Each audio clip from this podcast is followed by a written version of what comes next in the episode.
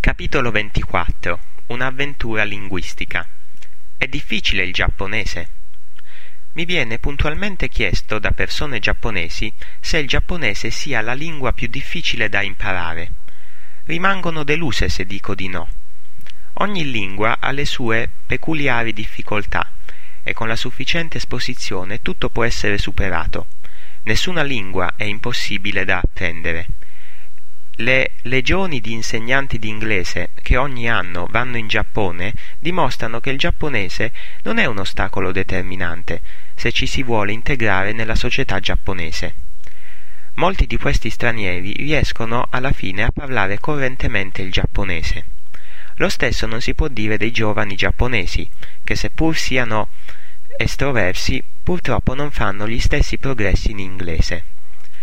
Un notevole ostacolo, quando si impara il giapponese, è il problema dei caratteri cinesi, detti kanji.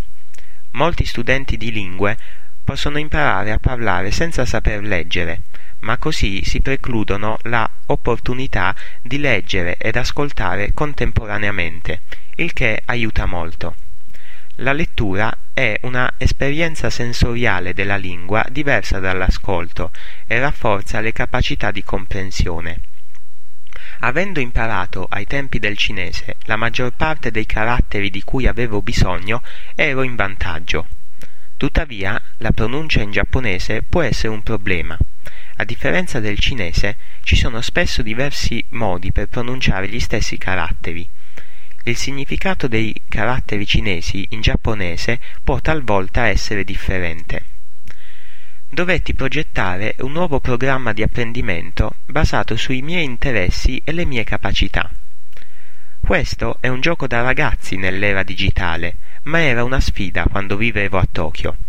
Conoscendo già i kanji, o meglio il loro significato in cinese, mi concentrai su quei contenuti giapponesi che ne avevano molti, come ad esempio i giornali e le notizie radiofoniche, e più in là le conversazioni quotidiane fu in grado di fare affari in giapponese abbastanza presto, sebbene non capissi ancora le serie televisive. Vivere in un ambiente giapponese e leggere quotidianamente la stampa giapponese addestrarono la mia mente a decifrare i caratteri. Notai che mentre vivevo in Giappone la mia abilità di lettura del cinese migliorò, anche se non leggevo mai in quella lingua credo che anche la mia capacità di parlare in cinese migliorò, forse perché il mio cervello si stava abituando a processare diverse lingue. Imparare nuove lingue mai mi ha confuso o ha peggiorato la padronanza delle lingue che già sapevo. Il rapporto tra i sistemi di scrittura e il cervello è interessante e illustra la natura molteplice dell'apprendimento delle lingue. Secondo Robert Ornstein, nell'emisfero destro quasi tutti i sistemi pittografici di scrittura favoriscono un, lay- un layout verticale, mentre la maggior parte dei sistemi fonografici sono orizzontali. La maggior parte dei sistemi fonografici che possiedono vocali sono scritti verso destra, mentre una cinquantina di lingue che non hanno segni per le vocali si scrivono verso sinistra. Questo conferma l'esistenza di una certa connessione tra tipo di sistema e direzione. L'ipotesi più probabile è che i nostri occhi e il cervello lavorino differentemente in base agli scritti che leggono.